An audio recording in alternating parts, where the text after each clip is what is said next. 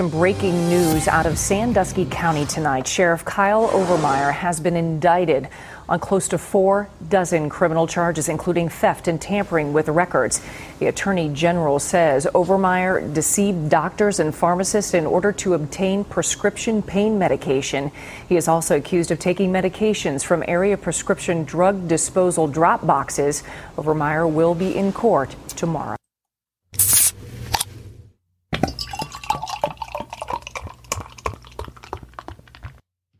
The following podcast is a Carolina Boys production.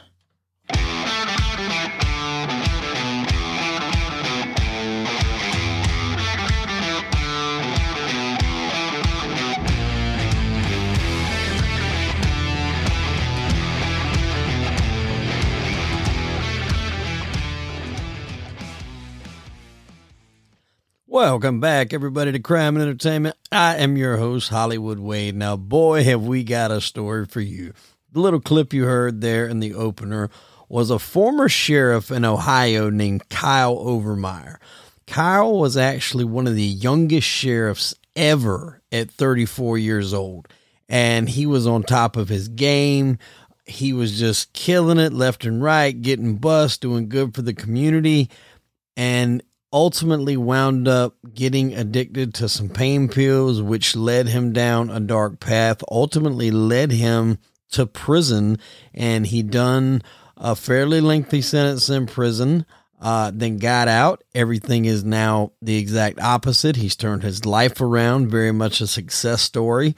Motivational speaker, politician. Uh, he runs KO Addiction now to help people with addiction it's just really a great story that I think you guys will love because I mean it shows you know the rise, the fall to the complete bottom. He gets out, he has nothing to his name, he has to work for peanuts basically, and he's built himself back up. Hell of a guy. I hope to meet him in person soon. I think he's coming down to Myrtle Beach here soon, which is right near where I'm at. So hopefully I'll get to meet him in person. Really inspirational story, funny as hell great speaker. I can't wait for you guys to check this out. So let's get right in to Kyle Overmyer's story here on Crime and Entertainment. Ladies and gentlemen, welcome back to Crime and Entertainment. I have here today. It's going to be, I'm sure this is going to be one of the most interesting guests we've ever had. He's had quite a story. I talked with him on the phone a couple months ago. We finally were able to facilitate this interview. Please welcome to the show, Kyle Overmyer. Kyle, how you doing, my friend? Thank you, Wade, or should I refer to you as Hollywood Wade? Ah, Hollywood Wade, Wade, all the same, man, all the same. I want to be respectful on your show. This is uh this is your turf, your territory, so uh, I got to be respectful. I'll call you Hollywood Wade. Then I like it. There you go. There you go. That works for me.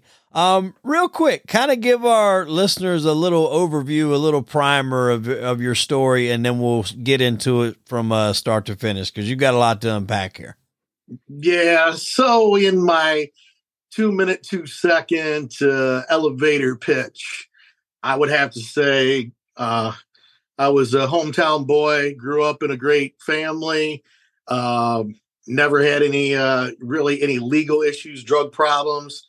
Ended up uh, getting into law enforcement after figuring out what the hell I wanted to do in life, and uh, was elected the youngest sheriff in Ohio at the time at 34 years old. Um, found myself then uh, getting diagnosed with arthritis.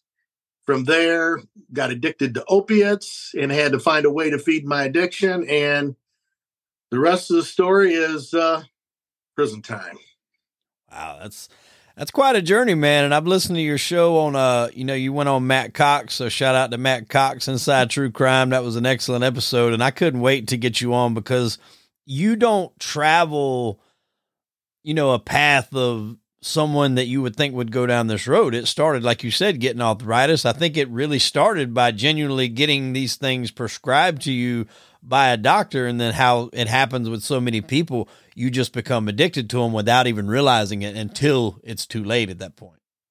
No, I agree with you too, Wade. You know, and that on top of some of the things that I endured throughout my career and the mm-hmm. job. Mm-hmm it was uh, I neglected basically to take care of Kyle, so I chose the other way of uh, addiction to deal with the you know the mental pain instead of the physical pain, and that's what ended up in me uh, getting me in a lot of trouble.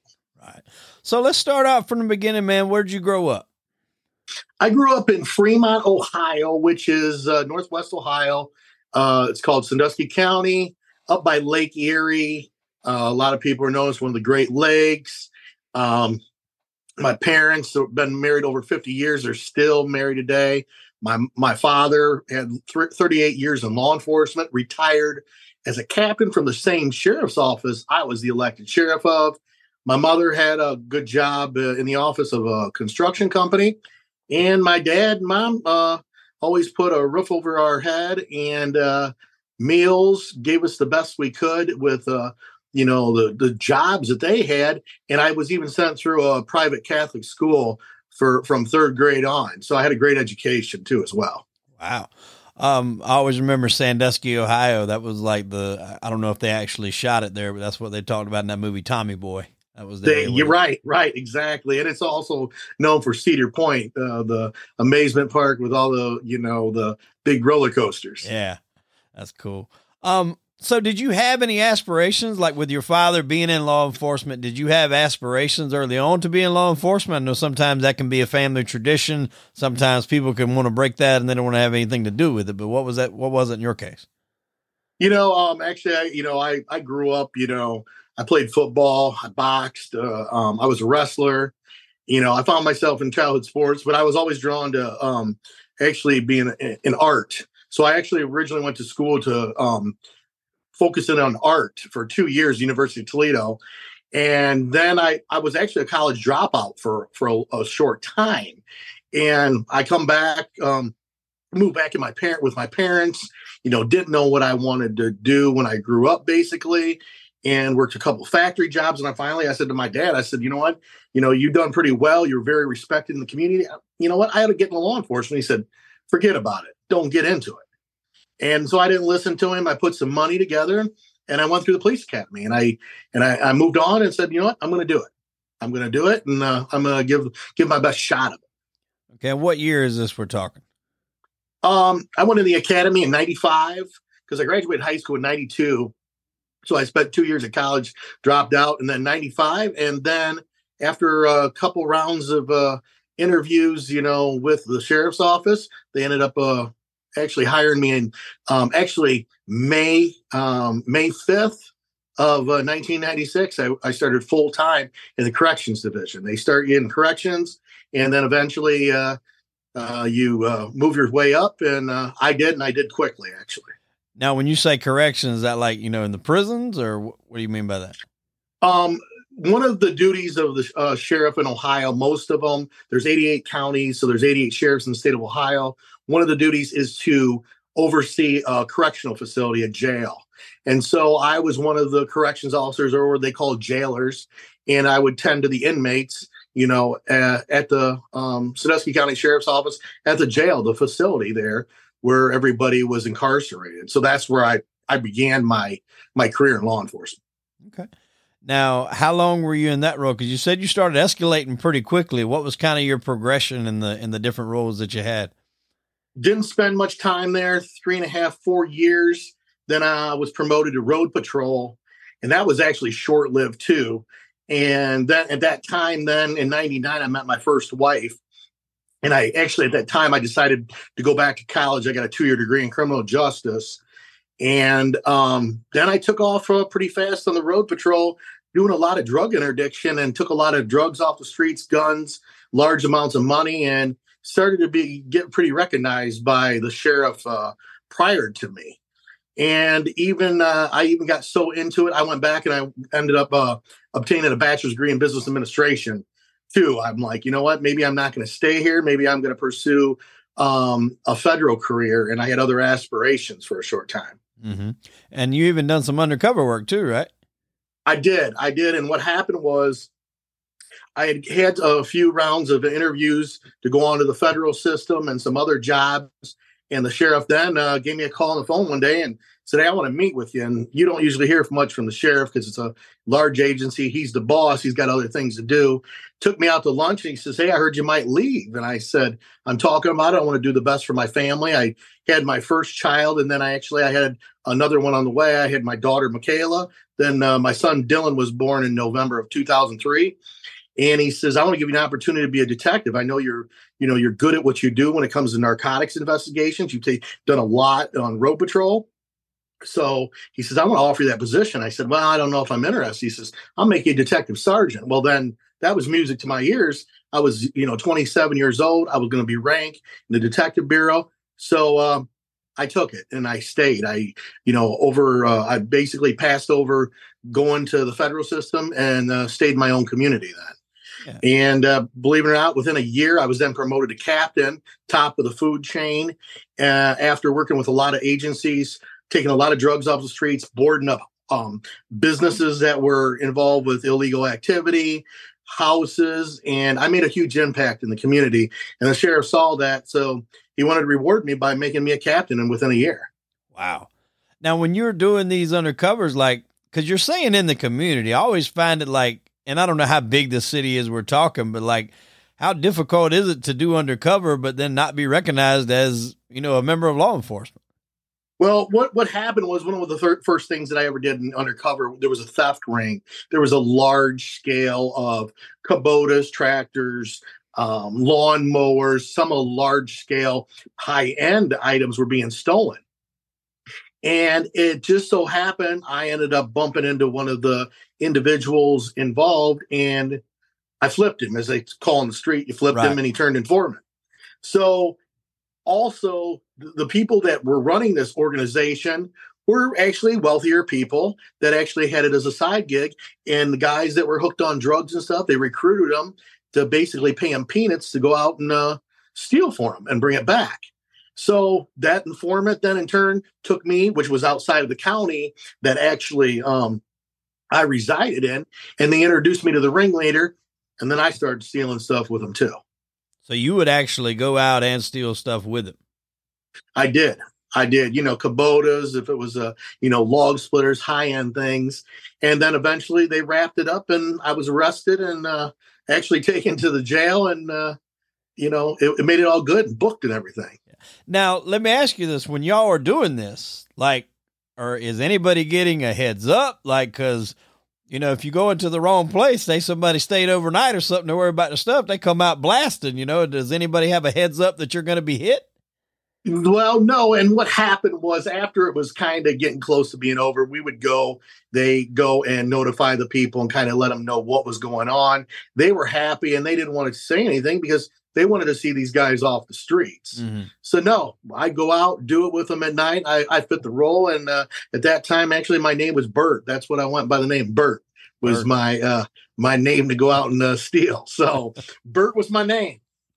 The, we've had a few undercover cops on the show before, and they all tell the same story. Like those that were, you know, very good at what they did. They had people believing, you know, that they were in that life committed 100%, even so much as the fact when they were identifying themselves a, as a police officer, be it in court or wherever, the guys just didn't believe it. Like they was like, "You're not a cop. There's no way." Was that how was his uh, reaction when he found out that you were an actual cop?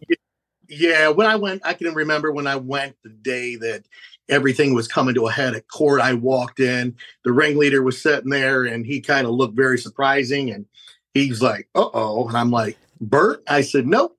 Detective Kyle over Captain Kyle Overmyer at the time, and uh, of course then they want to fold they want to plead and, and oh, get yeah. it over with because they know you you know you got a cop in, in the mix of it all that you got them dead to right and it's over with it's it's a done deal the final nail in the coffin so that was my first uh, undercover um you know spree which was really fun. And then from there i continued to start uh, the whole the, the narcotics thing was always my my love and and and my gift of for some way really infiltrating everybody.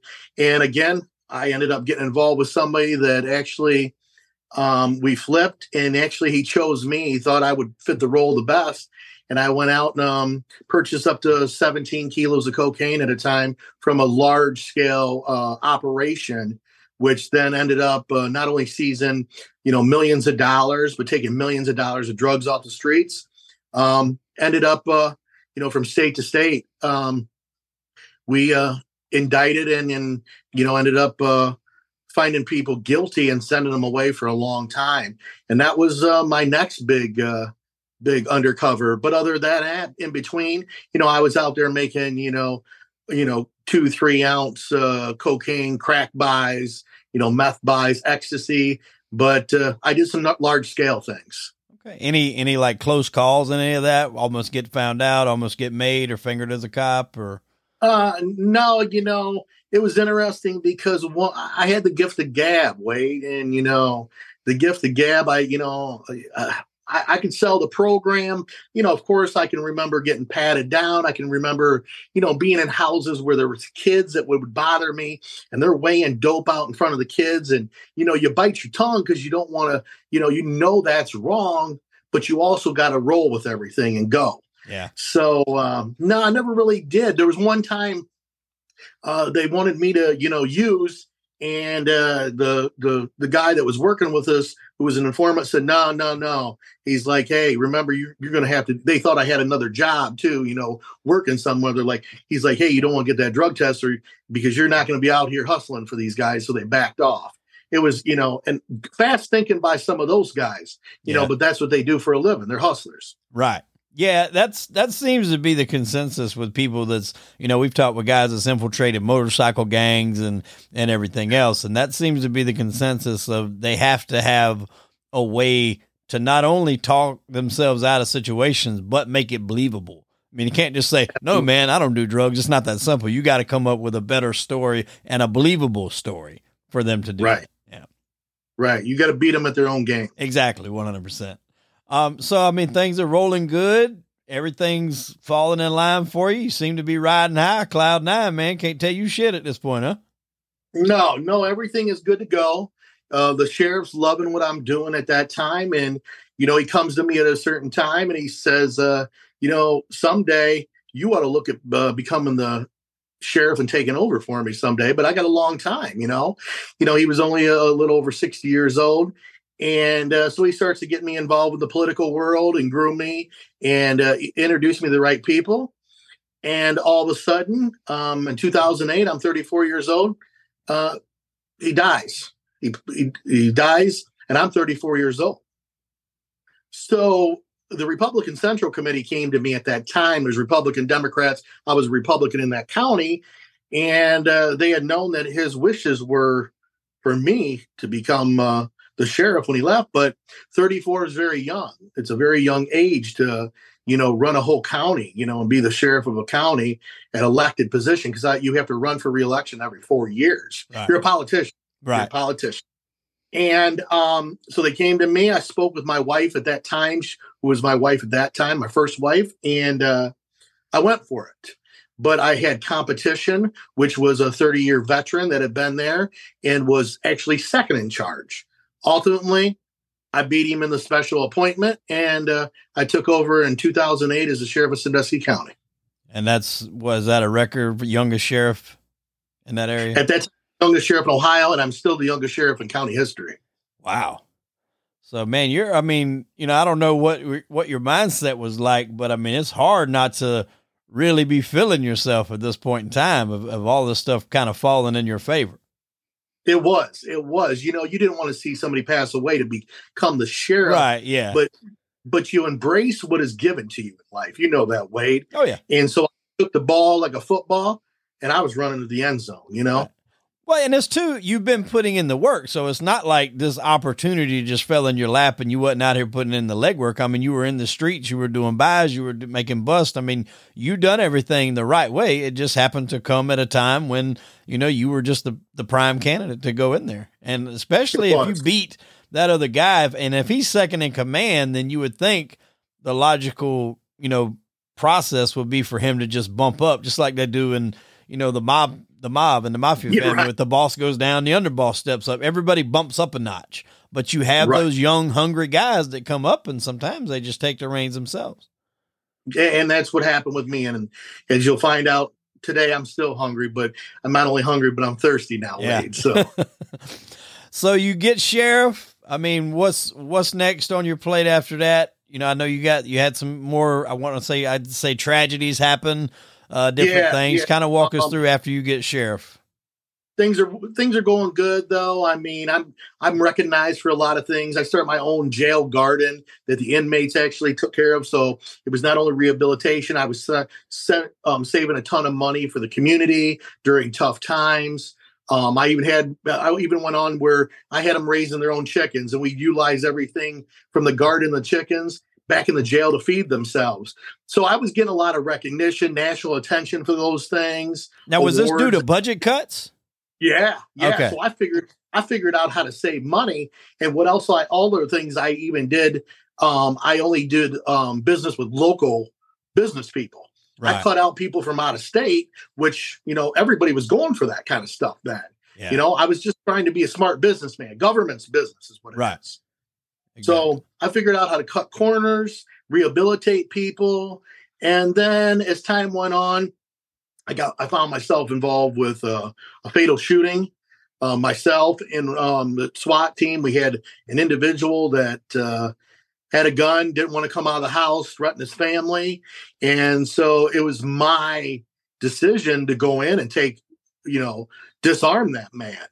And like I always did, you know, I didn't only want to be the sheriff, but I would never send my deputies in to a place that I wouldn't go in. So I went in with them and uh, we, I went in with the SWAT team. They were in front of me. Um, a couple other guys fired ahead of me, and we killed the guy. And uh, I was ultimately sued for twenty million dollars personally by the um, guy's family. Yes, that he was holding up in the house with the gun. Yeah, and they they had gotten out, but of course that those things happen. They'll turn on you, and things became utter chaos. There was protest on our, our main street in Fremont, Ohio, people holding up signs, you know, net, I mean, derogatory signs, making me feel like, you know what, and like shit. And that, that got to me. It really did, you know, and I didn't, I didn't want, we didn't want to kill anybody. Absolutely not. And so that, that started to wear on me some too. And then during that time, I was starting to get a lot of pain in my ankles um, due to I was I broke both of my ankles um, growing up playing sports, and they just it started to wear on me. Mm-hmm. And so I ended up going to a specialist, and they said, "Look, you got you got arthritis, Kyle. You might be young, but you're you're struggling with arthritis in your ankles. So we're going to give you 105 Vicodin a month." So I'm like, "Okay, damn." So, yeah, so it actually then starts dealing. I start dealing with the physical pain. But during that time, I was still struggling with the shooting and everything going on, and it, it's it's really shook me up. I took care of my other guys, the deputies, made sure they got the help they needed, but I didn't take care of Kyle. Mm-hmm. I kept going because I was like, you know what? I'm the sheriff. I'm a husband. I'm a father of two. I'm too strong for this shit. So I got to keep rolling. Well, it isn't long. I get called out on a Sunday afternoon. Here comes something else. Um, we're by, by the mouth that we have a river that runs through, and the mouth of the river runs into Lake Erie. Three children out on the ice. They drop through. I'm out there with them all. We lose them all. Oh. They all drowned us. So again, you know, I, I struggle with that. I didn't want to see those kids die, and you know, the totality of everything going on. I took care of the other deputies, and I didn't take care of Kyle. Well, those 105 Vicodins, and as time went on, I struggled mentally, you know, Wade, and uh, I hit it very well. So I'd run out with those uh, Vicodin by mm, a week and a half, two weeks, they'd be gone. I'd eat those things up like Tic Tacs, you know. Damn, 105 in two weeks. Gone, out of there, out, you know.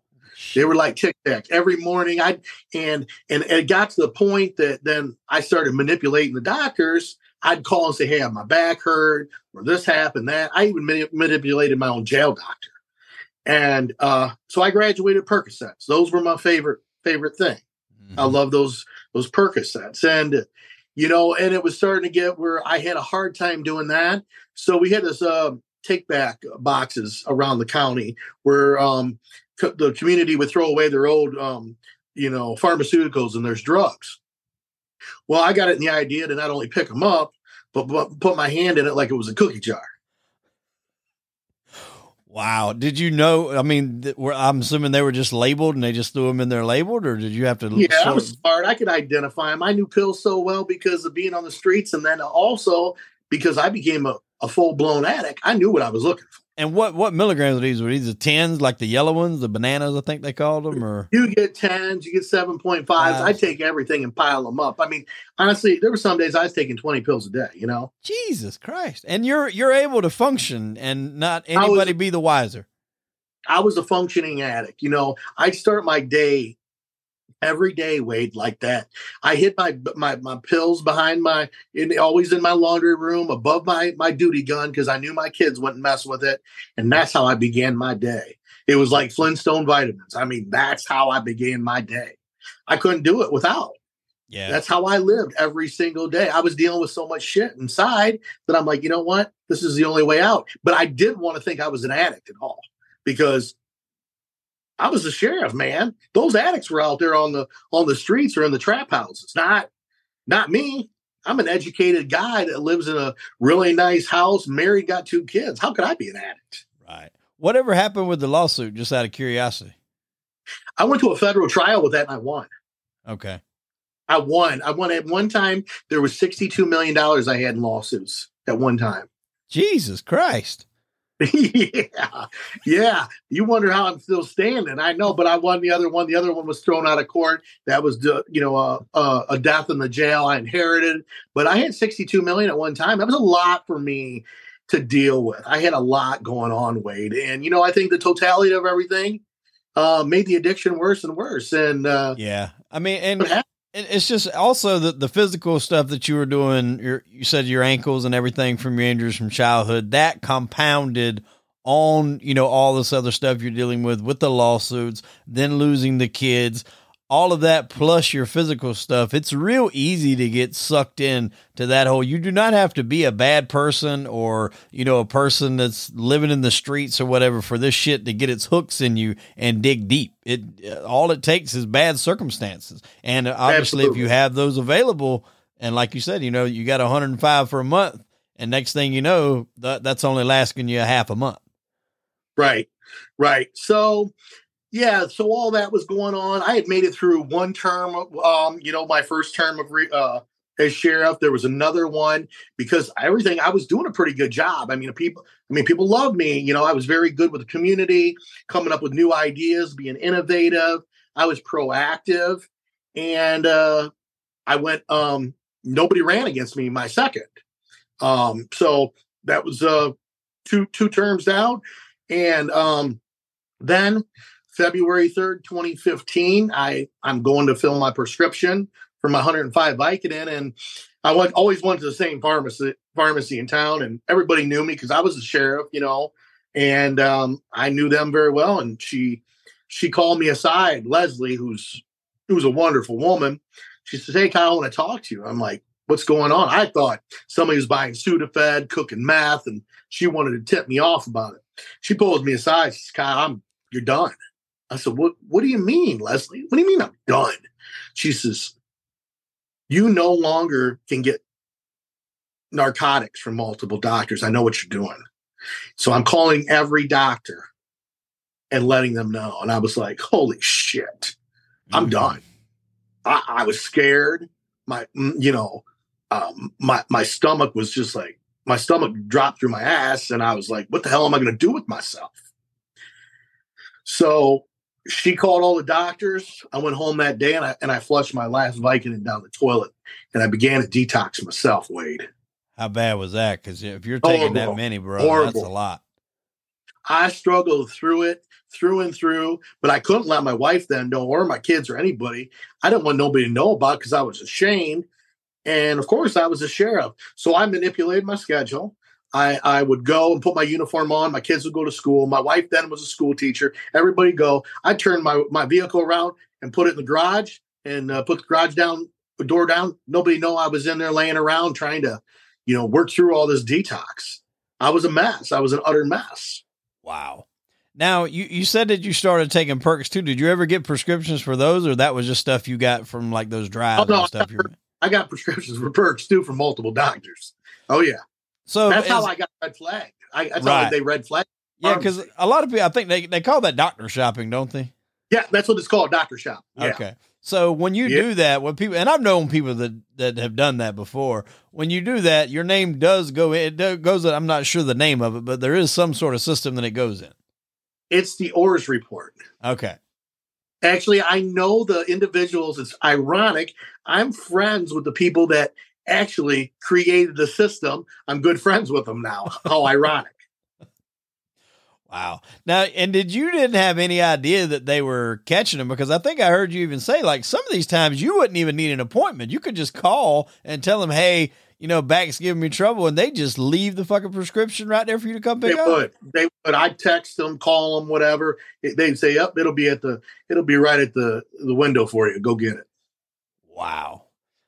Man. So so how long did you have to go through this detox process before you were okay? Because that's a lot, man. That's that's hard to do in cold turkey, like and not It- being able to reach out for help. That's hard. It was, and you know, you know, I'd nod off during meetings. I was acting differently. I'd research things like I was researching things on the internet. How can I, you know, what can I use to get myself off this? And I, I was pretty lost. Um, you know, physically I got off those damn things, Wade, but mentally I was still messed up. I Yeah. was still addicted. You know, I, I needed treatment. I really did. But I made it through it. I went. And then here comes uh, the next uh, election. And, um, you know, they, they tried to pull all kinds of stop sticks out of me before this whole thing erupted. Um, one of the things was porn stars. Um, you know, the the the big headlines was uh, sheriff of the county follows porn stars and rappers on Twitter, and I and I had him following me back, and it was like, what's the big deal? And of course, my my wife lost her shit over it. You know, she's like, what is wrong with you? You know, you know, you that makes you look like you know you're some dirty old man. I don't know. You got my vote. I mean, if I'm seeing my sheriff doing that, I'm fucking voting for him. Damn right. And it was, they were like, man, there were so many people come up to me and say, man, I like you, man. You, I watch porn all the time. You're cool. and I was like, you know what? They're human, pe- human beings too. They're just trying to do their thing. And so I, I took a lot of, you know, shit for it. But you know what? My numbers increased and I ended up winning the primary. I got 62% of the vote. So I did, I did great. Well, sometimes that can backfire on people when they try a smear campaign and it's not necessarily the worst smear. It looks, you say, okay, well, he's a regular dude. I respect somebody more for putting that out in the open than somebody that's probably subbing to 15 OnlyFans accounts and keeping it quiet. Right. Right. And it, and it was.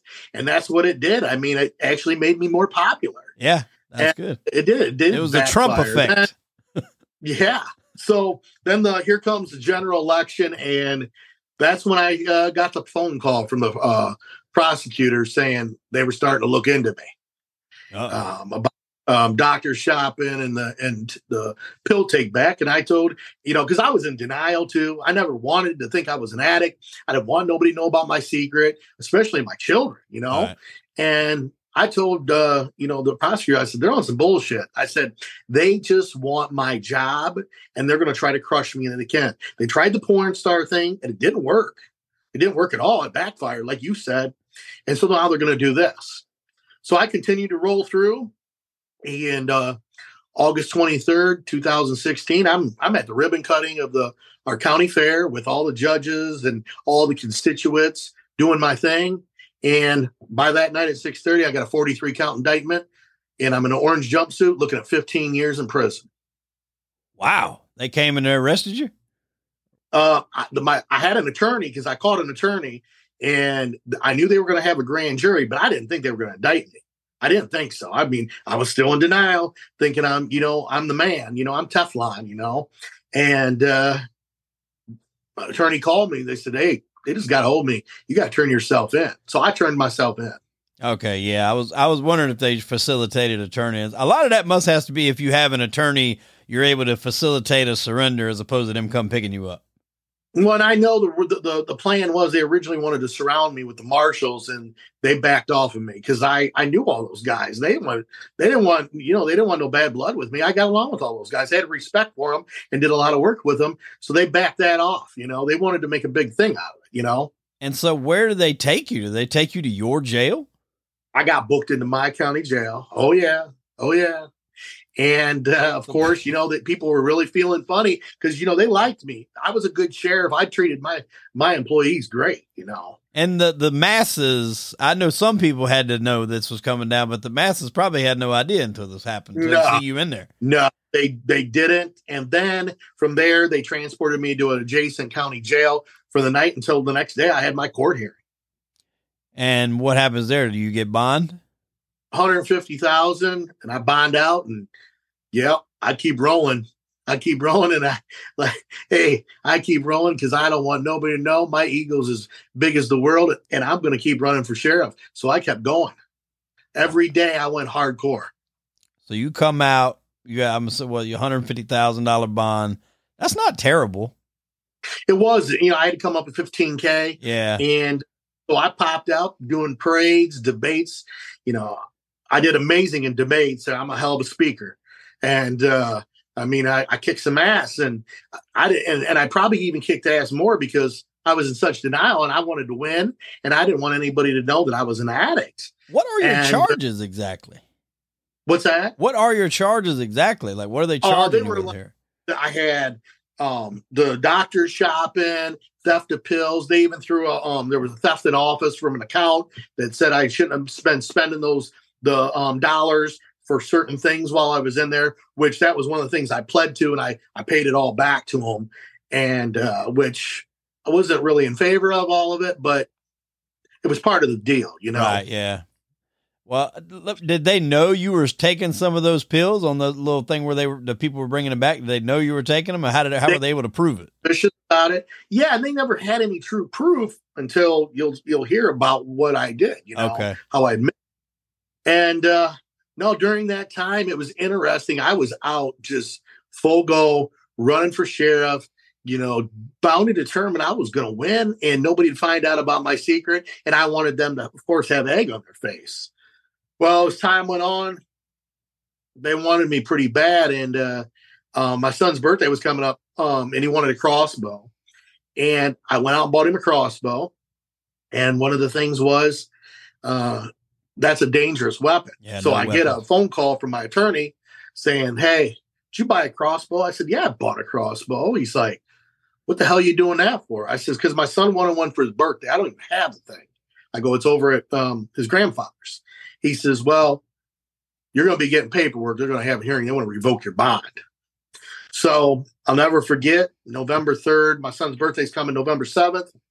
I go to take him to drop him off school. He's like, Look, Dad, am I going to see you after school? I said, Dylan, I got this. Don't worry. Like I thought I had everything else.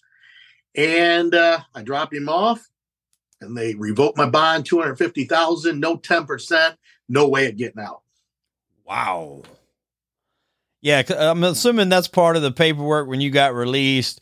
Can't do this, that, or the other. Can't be in possession of weapons or something. But if you're the sheriff, how the hell are they not I mean, how can you not be around weapons? Nope, they took away. I had to turn in all my uniforms, my my duty weapon, everything. And you know, okay, I, all right. I was certified in ARs, everything. I was, I didn't, you know, one of the things I did before, even during that time before, um, I was on the SWAT team. I graduated from the FBI uh, SWAT Academy.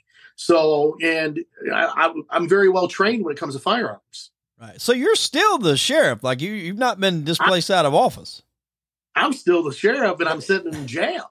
You're still the sheriff sitting in jail. Get out. You can't even have guns or weapons.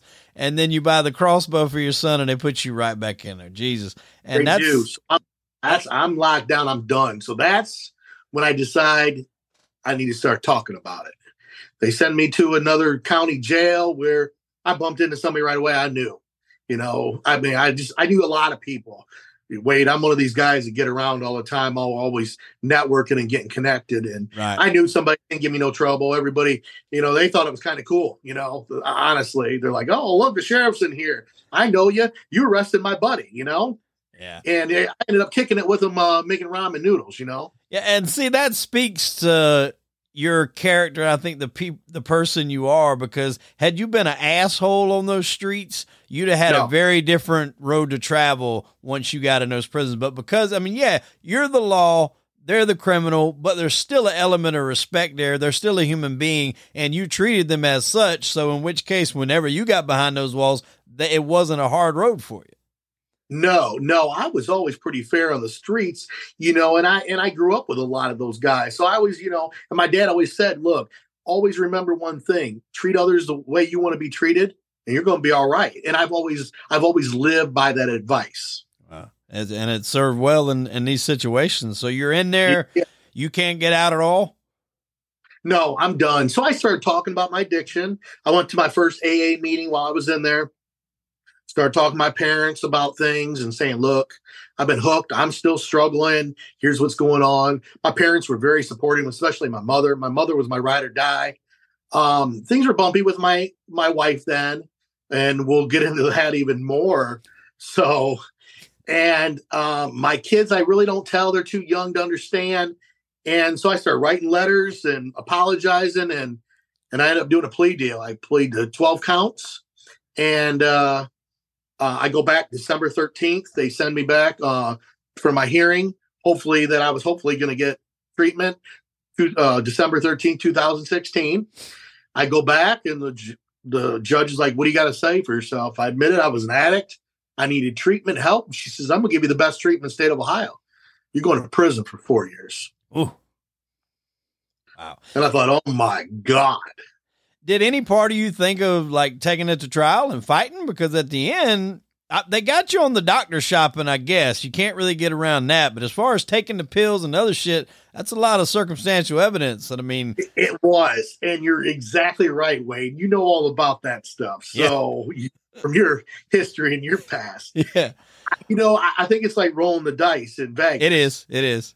And I would have really had to warm up those dice to roll them. You know what I mean? So, like, if you if you didn't take the plea and you didn't know what they were going to give you, right? Did you know it was going to be four years, or you just oh. agreed to a plea for a lesser sentence? A lesser sentence. I didn't think I was going to do that time. Because what was the what was the sentence that you could have gotten had you taken to trial and lost? Fifteen. Fifteen. Yay. Yeah. Yeah. 15 so that's 11 more. I couldn't do that stuff you know? Yeah that's i mean that's the that's the carrot that they they dangle in front of all these people because when people say oh i got a you know a 98% conviction rate and all that no you don't. That's not what that is. That is people taking plea deals for exactly what you just explained. You're facing all these charges for 11 years 15 years but if you plea we'll do four or five, maybe good behavior. You get out a little bit before then. Who's not going to take that? Right. And I, so I didn't gamble. I went and I took it like a man, you know? Yeah. Wow. I took it straight like a man. And then from that point, uh, I get and uh, make my first phone call to my wife and my kids. And after I get sentenced, and she says, Oh, by the way, I didn't know you had a girlfriend.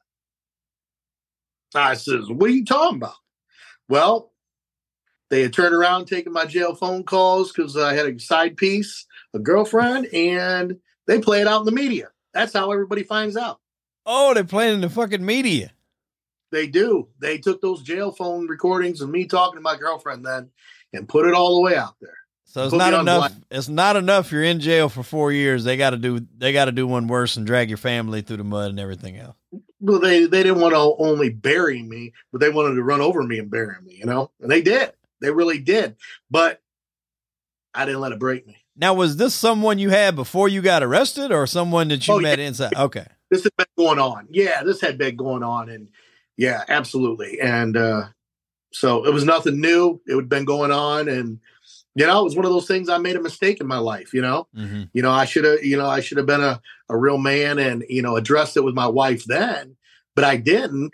You know, I was an addict, I was a manipulator, a liar, uh, pretty much a con man because that disease was running me, you know. Yeah. It really was. Well, and it's too like you hate to compound already an already very bad situation. You know, hey, I might be going to jail. By the way, you know, I've been seeing somebody on the slide. That's you know, how much can Right. one person take at, at a certain time? You know what I'm saying?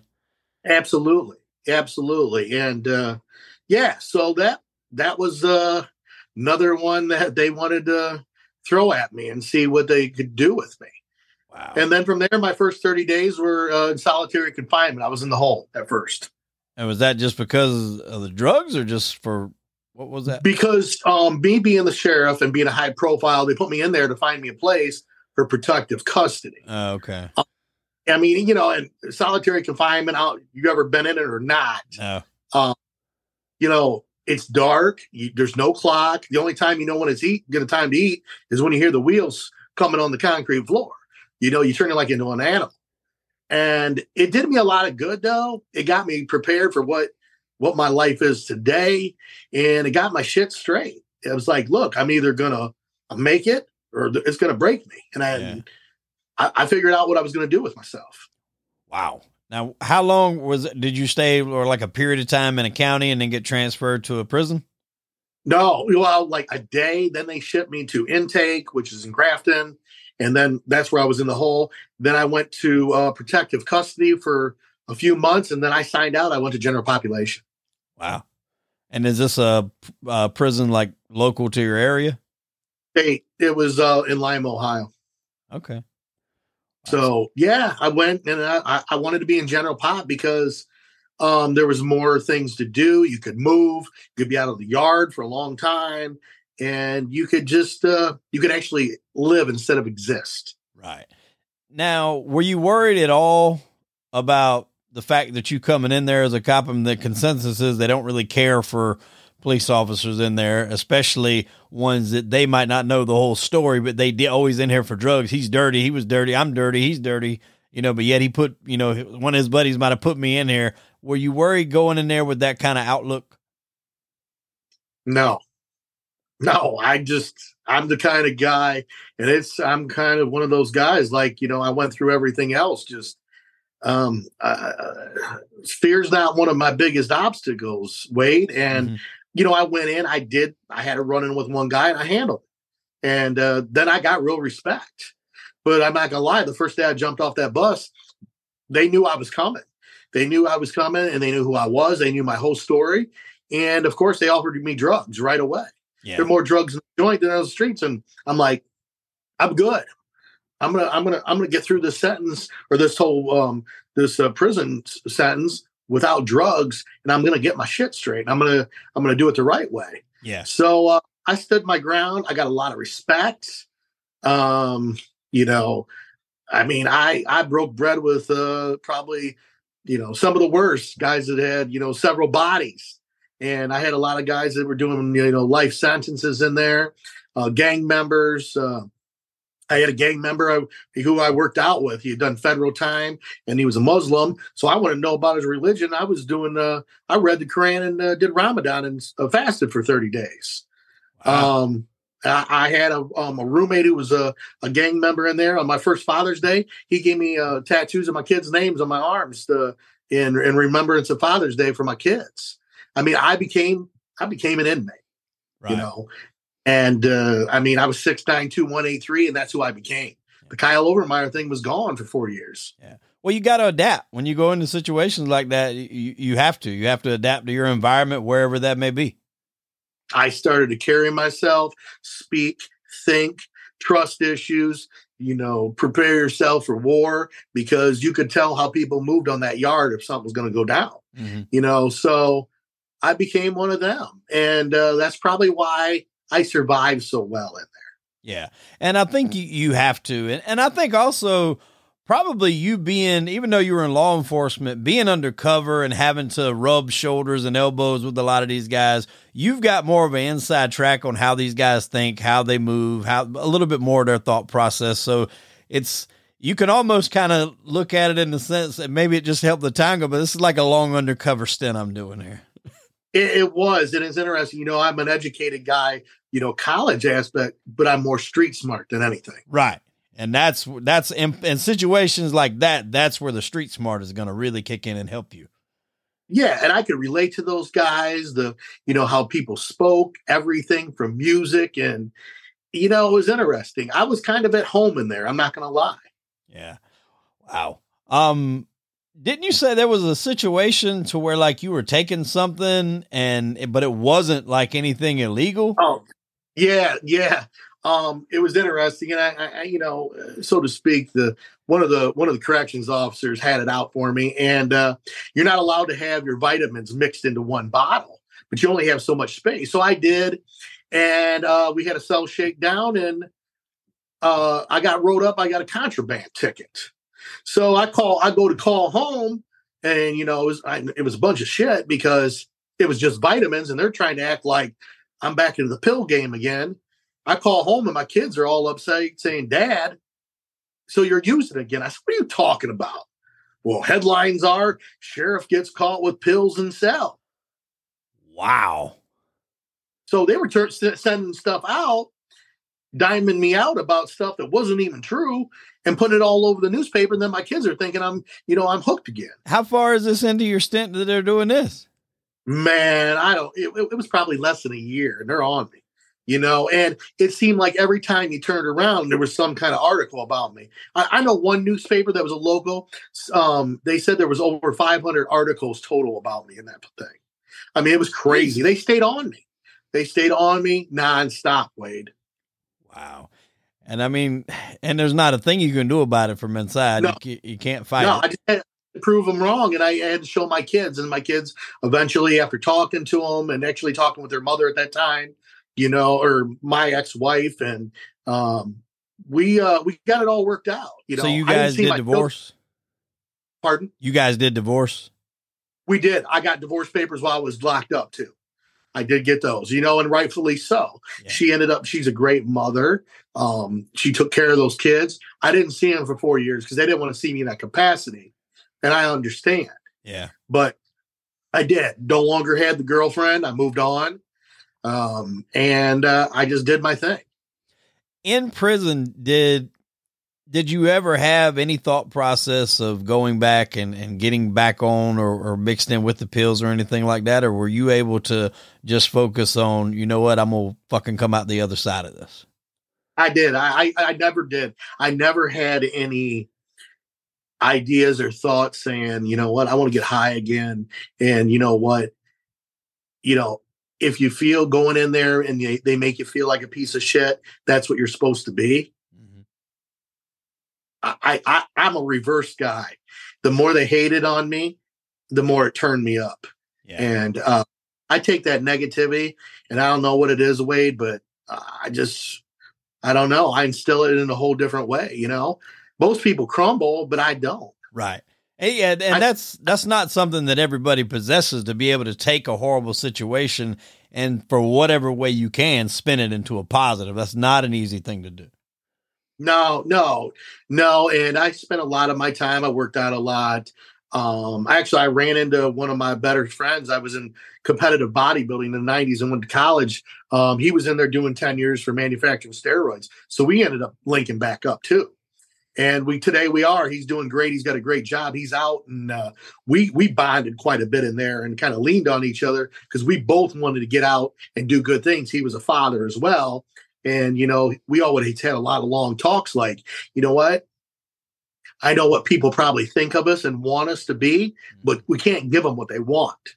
We got it. We got we we got to do our own thing, and and we we we did, you know. And so it was nice to actually connect with an old friend in there too.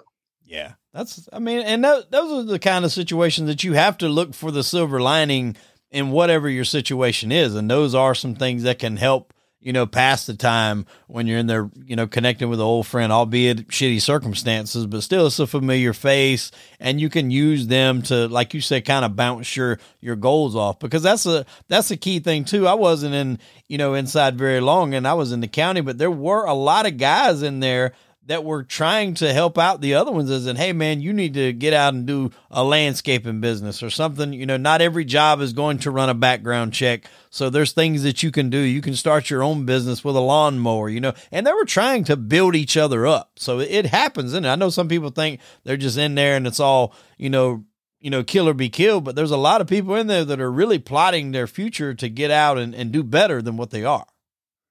I met, I, I built up, built some great relationships on there, and I'm not gonna lie. Even uh, you know, unfortunately, there were some guys that I helped in there to overcome their addictions.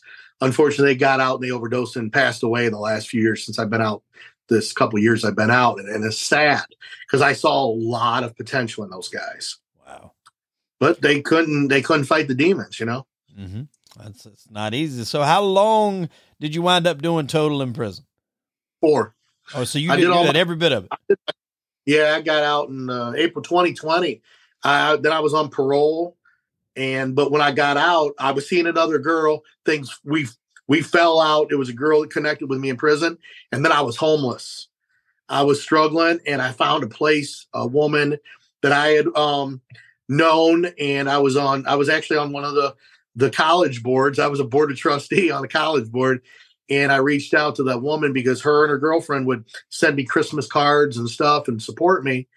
And I just reached out to her and I said, I'm trying to get a spot. Do you have anything I can even flop in one of your apartments? She goes, They're they're all rented, but I got a spare bedroom with an air mattress. So I was on parole. I had to find somewhere to flop. So I flopped there. I had nowhere to go. And I needed a job. So I'm back in my own county. I got to live in my own county where I'm from. Got a big hunking uh, ankle monitor on, you know, so they can keep track of me. And so I go. I got a friend who uh, owns these Lee's famous recipe chickens in the area. And I went to Larry. Larry's a good man. He was a good friend, and everybody, all the deputies would go to Lee's, and you know, it's kind of who's who would go in there, sit around, eat chicken, and you know, you know, converse with everybody. And so he's like, I can hire you to fry chicken in the back. Nine fifty an hour. So I'm like, I'm on it. So I go in and, and that was my job. I was frying chicken, homeless. And uh, it was interesting because a lot of those people in the community came in. They started taking pictures of me, putting memes on Facebook, and uh, mm. trying to continue to tear me down. But which they didn't know, and we just talked about it a few minutes ago. It turned me up it turned me up something fierce. And uh, I did a lot of meetings. I was bring, I was building that bridge with my kids even stronger, and working on that. And then eventually, I had a, a friend who I ended up making friends with, and um, one of those uh, uh, self help group that uh, was running a facility in Sandusky, and he he gave me a job on a midnight shift overseeing the clients in the treatment center. So I went from like nine fifty an hour to eleven fifty an hour. I thought that was great. Yeah. And uh, I was making strides, you know. So eventually I started, uh, and that was, you know, I got out April 6, 2020. So here it is, a few months, really tough. And I put some um, money together. And believe it or not, I ended up getting an apartment back in the hood where I used to kick doors.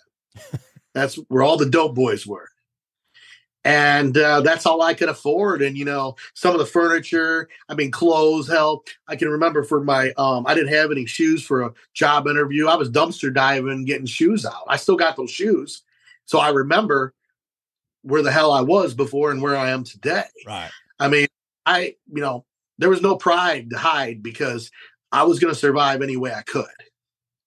Wow. And uh, I kept, I kept. Uh, I kept grinding Wade, and eventually, then November 22nd, 2020, I meet Jennifer, who six weeks later I end up marrying as my wife. Wow. And uh, how'd you guys meet? Yeah, uh, through uh, mutual acquaintance off Facebook. And she's down by Columbus, and I'm up there. We get married six weeks later, and she's like, How are we going to do this? You're up there living. I'm down here.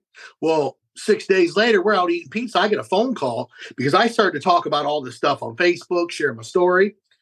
A guy who's from Florida who owns a f- treatment facility in um, Columbus calls me and says, Hey, you want a job in business development? I'm like, You serious? Where? Columbus. So it works out. I move down. And then eventually, um, you know, I really start talking about my story and talking about addiction, recovery, redemption. And we put together what I have now. It's called KO Addiction. It's an LLC where I travel around speak. And then one thing after another, um, I got another good job. And then now eventually, here I am. I'm, I'm a regional director for Hickory Behavioral Hospital. Just opened a hospital on Monday. and uh, got KO Addiction, doing great podcasts like yourself. And another shout out to our, our man, Matt Cox, you know. Absolutely. And uh, I get to continue to do these things. And here it is, a little over three years later. And here I am now, Wade. I mean, three years, a lot of things have happened in three years. Yeah. And I mean, a lot of people are, you know, I mean, shocked, but so am I. But you know what? I, I believe if you believe in yourself, you can do about anything. Yeah, and and your story's so unique because you come into law enforcement, you fast track roller coaster to the peak very quickly, you fall off immediately. You're down as about as low as anyone can go. You got to go to jail for four years. You get divorced. You know, you're you're not your relationship with your kids isn't probably what you want it to be. Understandably, they don't want to see you in that capacity. You get out, you're frying chicken in the restaurant where people are coming in taking pictures of you. And like you said, dumpster diving for shoes for job interviews. And now you're a regional director and you just opened up a hospital. That is the epitome of falling to the bottom and building yourself back up. And that's a lot of what we love to platform on this show. You know, I've had guys on here that made living, you know, running drugs and smuggling in drugs. That was all they did all their life. And then you know mm-hmm. they go to jail and they come out and they they try to teach these kids that obviously now it's it's even harder now. Back in those days it was a little easier. Now it's almost impossible, but they try to teach them that it's not the right way. Even some of these guys that were in the mob, you know, they preach that, you know, hey, this is what we did back then, but it's not the way to go. It wound and I wound up being in jail. I missed most of my kids' lives because I was incarcerated. Every story has this message, and yours is, man, I, I don't know if I've ever heard a story quite like this with the ups and downs and the build up, you know, building yourself back up like this. It's, it's truly amazing. Well, thanks, Wade. But and it ain't over yet. I'll be having a book out by the end of the year too. That's what I, I was going to say. This is a book up and down. Yeah, I got a book coming out. Um, you know, and uh, you know, I still do therapy. I go to therapy twice a month to keep Kyle Overmyer in check. I got to keep him in check. Right. You know, if not, uh, I don't want to release the beast again. You know, right. and uh, but it'll be in February. I'll be clean nine years, and uh, you know, I'm grateful. Um, Jennifer married me when I was dead broke. You know, I had zero dollars to my name. I had six garbage bags of clothes that were, you know, hand me downs from here and there and out of the dumpster. And I'm blessed to have her, uh, her stepkids, and, and my kids are in my life. And I'm I'm a grandfather now, and everybody gets along. I, I get along with my ex wife today, believe it or not. Wow. You know, and, and and a lot of people say it's because I don't only talk it, but I walk it. Right. You know, and I and it's you know I I'm not on no, no bullshit. Well, and and that can come across. You don't have to listen, or at least to me it does. You don't have to listen to you talk very long to realize that you are one of those guys. There's just there's not a lot of there's not a lot of fluff there to it. It is what it is, and you know there is there is no fluff. I mean, you know, unfortunately, I mean, you know, we talked about we've talked about uh, um, Jordan Belfort.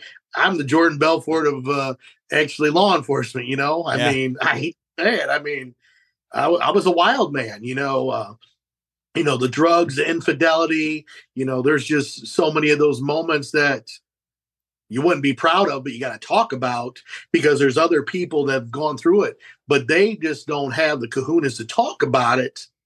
And you know what? Me talking about it, I think helps people. No, absolutely. And I think it probably helps you too. It, there is something, you know, cathartic about being able to tell your story and not only is getting your story out there, so I think it helps you internally, but you, like you said, you might be helping someone else that's going through, you know, maybe not the exact same thing, but something similar, similar circumstances. And to hear them or to have them hear your story of how you build it back up, that's going to give somebody hope. If that guy can do it, you know, he was a disgraced sheriff. I'm, I was just a regular dude. I should be able to build myself back up. Right. And I agree with you. And I always tell people when I go into these uh, treatment facilities and speak and go to these uh, big events, if I can do it, you can do it. Anybody can do it. And see, so how is the media painting you now? Because I don't, are they still having a grudge against you or no, they they no. flipped the script? It's such a turnaround. I work with Um, I work with the judicial system now because I've been on both sides. Um, a law enforcement. I work with the Columbus Police, Franklin County Sheriff's Office. Um, I have a lot of law enforcement uh, conferences now reaching out to me to speak. Um, of course, a lot of mental health, addiction, and a lot of people have embraced me. And there's also been guys that dogged me out that wanted to jump back on the ship with me. But guess what? There ain't no room on the ship. Yeah, exactly. And that's that's the key right there is like you said, you know, when you were putting these guys away, you done it the right way. You were, you know, you were a man about it, so they were accepting of you when you wound up being on the other side of the fence. People will dog you out, man. It's like when those air when those uh, tabloids and stuff start printing stuff people that don't even know the story are going to pile into it. They're going to buy into whatever bullshit is printed because you can't really go. The paper nowadays it just brainwashes people, or not even the paper, but just headlines on the you know the cell phones. You know they paint whatever headline they want, and that's what sticks in people's minds. They don't even give a shit about the truth anymore. They just remember the headline. No, and it's interesting. I can forget. Remember, like my first probably week out, I'm at the gas station in Fremont, where I'm from, and there was a guy that's done several numbers in prison. Is uh, he's a dope boy. He looked at me. I come out. I'm. He's like, "What's up, Overmyer?" And I said, "What's up?" He said, "I got nothing for love for you." He goes, "How does it feel to be one of us now?" And he gave me a hug and said, "You're one of us." Wow. And I'm like, I guess that's what they call street cred, you know? Yeah. Well, and there's something to be said about, you know, coming out on top after doing that, after going there. Like you said, you didn't fight this shit. You took it, you owned it, you bit the time, you ate every day of it, and, you know, come out and then you make the best of it. So there's something to be said about that, you know, because uh, a lot of times when people get in trouble that are in, you know, higher up positions, sometimes they can skate on stuff like that. And then it's the opposite effect. Everybody knows that you probably done something dirty, but you got out of it because of your position and they hate you. You right. did the exact opposite. You had this high up position. You were sheriff and you ate the time. You admitted it. You done it. You talked about it. You went to jail. You got out. Now you're doing everything the right way. That is going to resonate with people as it seemingly is right now. Yep. And, you know, like I always say, you know, I'm a felon and I'm proud of it. And I beat I beat the odds, you know. Absolutely. So when when are you thinking this book might be out by the end of the year, maybe? Yeah, by the end of the year, I got a co-author out of California, um, and uh, it's gonna it's gonna be for everybody. And a lot of it's about redemption and to understand that you know, like we just talked about, you can overcome about anything as long as you put your mind to it. You know, if you don't believe in yourself, nobody else is going to believe in you, Wade, and you know it, and I know it. Absolutely. And you got to be a believer yourself. You got to be your biggest fan. That's the way I look at it. Yeah. And especially if you wind up in, in prison like that, you know, a lot of times, even though you might have support on the outside, that's only going to go so far. Inside of those walls, you have to depend on yourself to to mentally keep you strong and sharp and and keep you focused on your goal. Um, if anybody wanted to get in touch with you, maybe for speaking engagements or something like that, are you on social media? What what all platforms are you on, my friend? Yes, I'm on everything. Facebook on Kyle Overmyer. Uh, I got a motivational speaking, but Facebook. My email is kovermeyer6 at gmail.com. And I give my real number out too. And I always answer it 419 455 0793. As you know, Wade, we text back and forth. Absolutely. So, um, I'm a personable guy, and uh, uh, I think it's important to stay humble too, because you never know when uh, what tomorrow is going to bring. Absolutely. And uh, and I always say I don't keep it 100, I keep it 110. so you always go to go that, that extra mile with it. Yeah. So anybody needs anything, wants me to speak, talk any kind of business, I'm always willing to listen. My ears are open. Well, there you go. What a story, man. I can't tell you how much I appreciate you coming on the show and, and sharing it with us. We wish you nothing but the best going forward, my brother. I hope blessings keep raining down upon you for sure. Thank you. I appreciate you, Hollywood Wade. You know it. Thank you, my friend. Well, ladies and gentlemen, I am Hollywood Wade. That was Kyle Overmyer, and unfortunately, we are out of time. One last question before we get out of here. Well, two, two, two questions. What was the porn star that you followed that they nailed you for? Uh, Jenna Jameson. She even sent me a, a, a, she even sent me a message too. So did she? She sent you a message.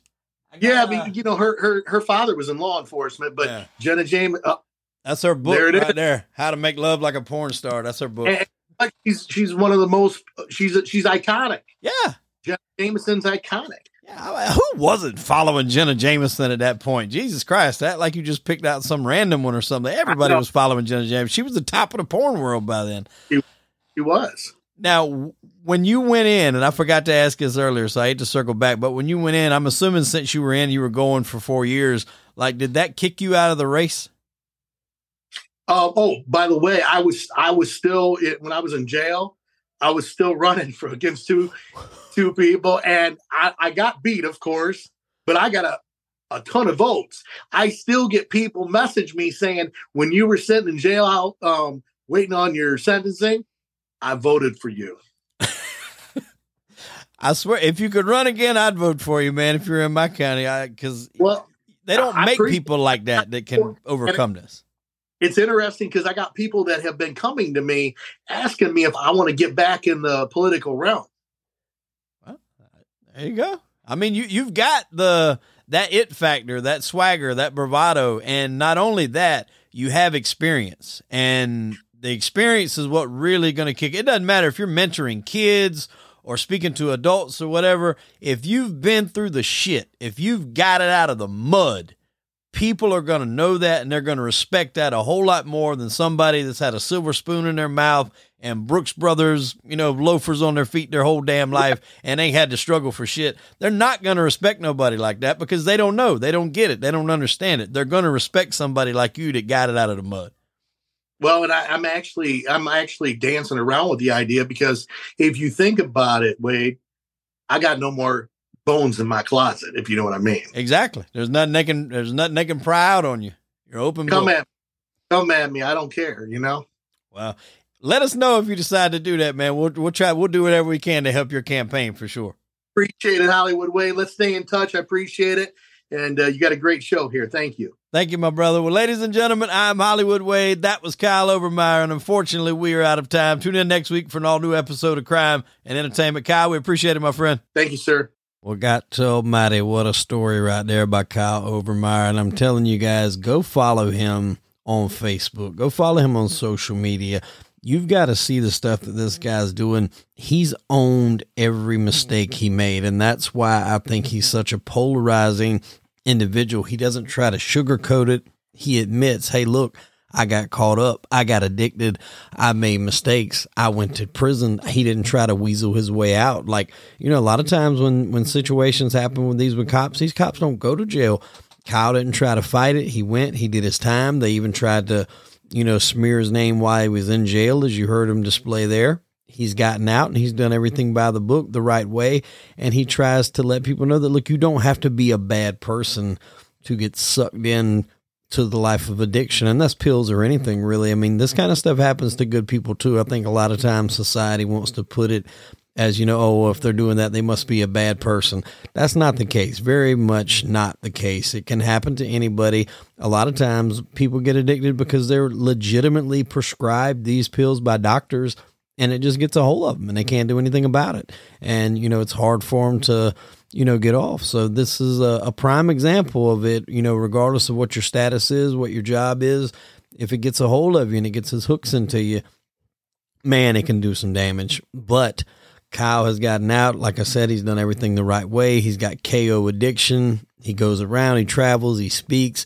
He's got a great message. I really hope I can get the chance to meet him uh, at some point here soon. But what a story, man. I mean, go check him out on social media. We'll have links to his uh, pages, and uh, his programs in the show notes of our YouTube's uh, section. Make sure you like and subscribe over there as well. Hit that notification bell to get notified every time we drop a video here on Crime Entertainment. Comment as well. Let us know what you think about the video.